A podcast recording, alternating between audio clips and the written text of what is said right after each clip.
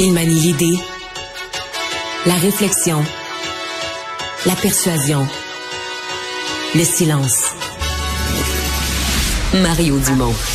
Informé, cultivé, rigoureux. Il n'est jamais à court d'arguments. Mario Dumont. Pour savoir et comprendre. Bonjour tout le monde, bienvenue à Cube Radio. Bonne fin d'après-midi. On vous résume, comme chaque jour, cette journée d'actualité. Beaucoup de politique qui sera en question dans l'émission, mais aussi quelque chose d'assez quand même étonnant là, qui est arrivé en cours d'après-midi, alors que il y a eu panne d'électricité. Mais écoutez, il n'y a pas de... Comprenez bien là, qu'il n'y a pas de verglas, il n'y a pas de... Il n'y a pas de conditions du genre, il n'y a pas de tempête en place. C'est que il y aurait eu à Churchill Falls, donc à Terre-Neuve, un problème de travaux de maintenance qui ont mal tourné, de telle sorte qu'il y a des turbines qui ont lâché. Et c'est ainsi fait à Hydro qu'il y a des mécanismes quand il manque de courant, quand il manque de production. Il y a des systèmes qui déchargent le réseau. Donc à un certain point, 400 000, 450 000, il y a même un moment 500 000, presque 500 000 abonnés n'avait plus d'électricité. Là, je comprends que ça revient progressivement à la normale, mais ça a été... À un moment donné, on se demandait, est-ce que ce sont les Russes qui attaquent? Qu'est-ce qui se passe? On rejoint tout de suite l'équipe de 100% Nouvelles. Mario Dumont se joint à nous, donc, sur Cube Radio. Bonjour, Mario. Bonjour. Encore une fois, évidemment, le troisième lien qui reste bien implanté dans l'actualité. Avant de t'entendre réagir, là, on va entendre Bernard Drainville, Martine Biron, Éric Kerr et François Legault là-dessus. On a dit ce qu'on pensait, puis on a dit la déception que l'on vivait. Je pense que l'ascenseur doit remonter. La décision que nous prenons, elle est rationnelle, elle est basée sur les chiffres. Je comprends qu'elle est décevante. Vous n'allez pas démissionner? Non, je ne veux pas démissionner parce que le contexte a changé. Je comprends la déception, mais ma responsabilité... c'est avec les nouvelles données de prendre la meilleure décision pour les Québécois. Et c'est ce que je fais, puis donc, je ne m'excuserai pas de prendre la meilleure décision pour les Québécois, même si c'est une décision qui est difficile. Bon, manifestement, Mario, le dossier colle à la peau du gouvernement. Ouais, tout à fait. Mais c'est un dossier majeur, là. On en parlait dans la campagne électorale, on en parlait à répétition. Donc, le gouvernement a eu l'occasion, par les questions de l'opposition, les questions des médias, les points de presse quotidiens. Le gouvernement, depuis 4 ans, et encore, on dirait encore plus dans la récente campagne électorale, en septembre-octobre dernier, le gouvernement a comme eu l'occasion de marteler le message, d'exprimer avec force sa conviction, sa certitude qu'il fallait réaliser ce projet-là. Alors que quelques mois après, on arrive puis on enterre le projet. Le choc est énorme, là, énorme pour les gens de la région de Québec. Et là-dessus, il y a comme une transparence là, des porte-paroles de la CAQ qui reconnaissent la colère de la population, les députés eux-mêmes qui disent recevoir là, cette insatisfaction de la population, disent ce matin l'avoir retransmis à M. Legault. En même temps, François Legault semble avoir évité le pire. Je veux dire franchement, l'exercice de ce matin, là, je veux pas être méchant ou faire de mauvaises blagues, mais ça ressemblait plus à une thérapie qu'à de la politique, là. Et de gens là, qui se font brasser chacun dans leur comté, puis qui ont l'air fous, puis qui sont un peu gênés de l'affaire. Mais là, en s'en parlant, on se prend par le cou, là, puis on s'en parle avec notre boss, M. Legault, puis on ressort, puis on est requinqué. Mais ça avait beaucoup plus la dimension d'une thérapie, parce que politiquement, sincèrement, il n'y a rien qui a changé. Et une chose qui me dérange un peu, c'est que je trouve que les gens de la CAQ, les députés, ministres, parle un peu de ça comme du verglas, là, comme d'un, tu sais, ce qu'on appelle un act of God, là, tu sais, catastrophe. Oui, qui les aurait frappés. Et là, se présente en victime d'une catastrophe qui les aurait, eux, heurtés. Là. Puis là, ça nous arrive. Puis là, nous, les députés, c'est dur pour nous. Puis... mais c'est parce que c'est pas act of God, là, c'est acte d'eux-mêmes, là. Tu sais, c'est un engagement électoral qu'ils ont pris librement, avec peu d'études, sur la base des données minimales qu'il y avait. Ils se sont coulés dans le béton. Ils auraient pu prendre en campagne électorale comme politique, Sylvain, de dire, nous, on poursuit les études, puis on va prendre une décision, puis on veut réaliser le projet, mais c'est pas 100% certain. On espère le réaliser, mais si ça coûte trop cher ou si les besoins sont plus là, on va reculer. C'est eux qui ont pris la décision de dire dire, béton, là, ça se fait. C'est un projet, puis il va se réaliser, puis Éric Kerr, son siège en jeu. Alors, c'est pas... ils sont pas frappés par la foudre, là. Ils sont victimes de leurs propres décisions politiques qui les ont aidés à gagner des élections, puis maintenant qu'ils leur reviennent, c'est le boomerang qui leur revient sur le nez. Et que dire de cette phrase de Martine Biron?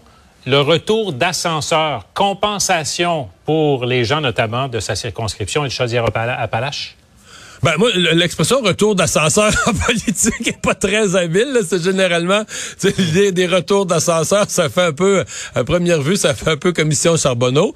Mais outre l'expression mal utilisée, moi, j'ai pas de problème avec ça, là. Tous les députés sont là, sur le fond, pour se battre pour leur comté. Moi, quand j'étais député de Rivière-du-Loup, si un projet avait pas marché ou si on me l'avait enlevé, j'aurais été le premier à dire, hey, là, vous m'oublierez pas, vous allez me donner d'autres choses. Donc, en ce sens-là, comme député local, qui disent, on veut se battre pour notre coin de pays, ce bout-là, il me fatigue pas tellement.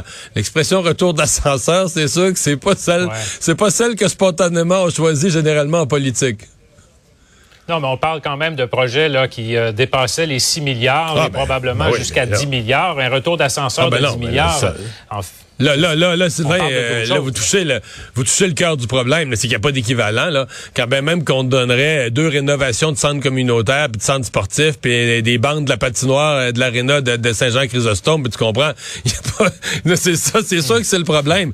Il n'y a pas d'équivalent. En termes de dimension, d'envergure de projet, il n'y a pas d'équivalent. Et là, il reste un point d'interrogation, parce qu'on l'oublie, mais il y a toujours un projet de tunnel là, pour passer le tramway. Aujourd'hui, j'ai entendu Bernard Drainville qui un peu là, se rabattait là-dessus, que ce projet-là, on va le réaliser, puis il faut que les gens le voient se matérialiser. Je serais prudent avec ça, moi, si j'étais de la CAQ, parce que pas leur faire la deuxième fois l'annulation de tout. Pour moi, c'est...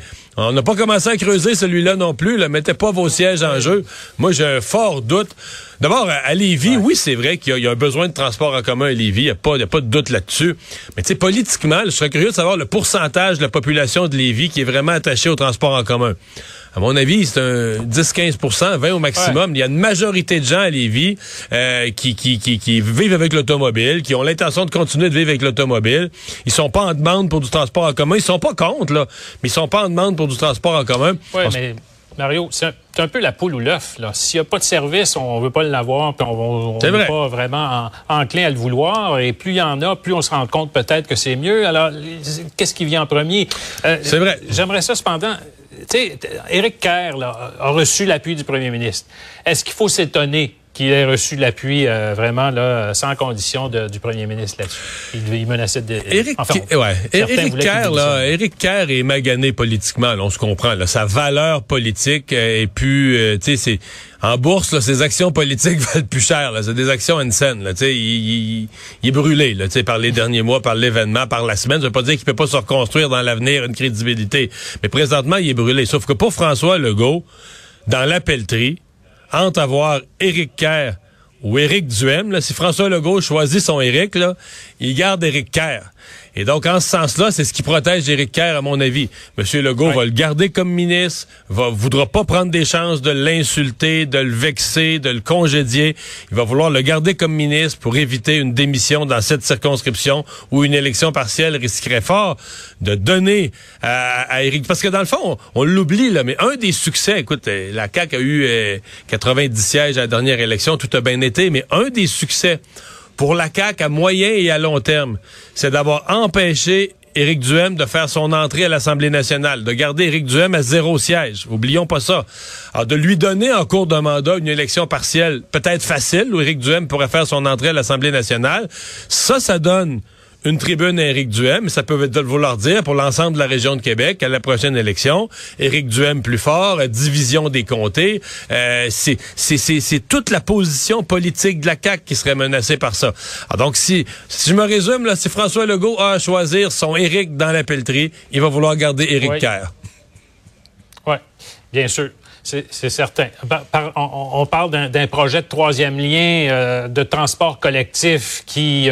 verra pas le jour avant plusieurs années. Il y en a un qui n'a pas encore vu le jour dont on parle, évidemment, c'est le tramway de Québec. Et là, on apprend aujourd'hui qu'il sera... Enfin, c'est ce que dit le syndicat, là, que la Pocatière n'obtiendra pas grand-chose et c'est plutôt... Alstom va faire plutôt affaire avec le Mexique pour la production. Ça va de...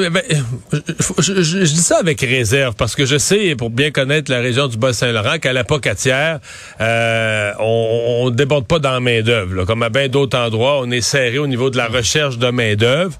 Ça, c'est un enjeu là, qu'il faut juste garder à l'esprit. Mais sinon, est-ce que c'est décevant?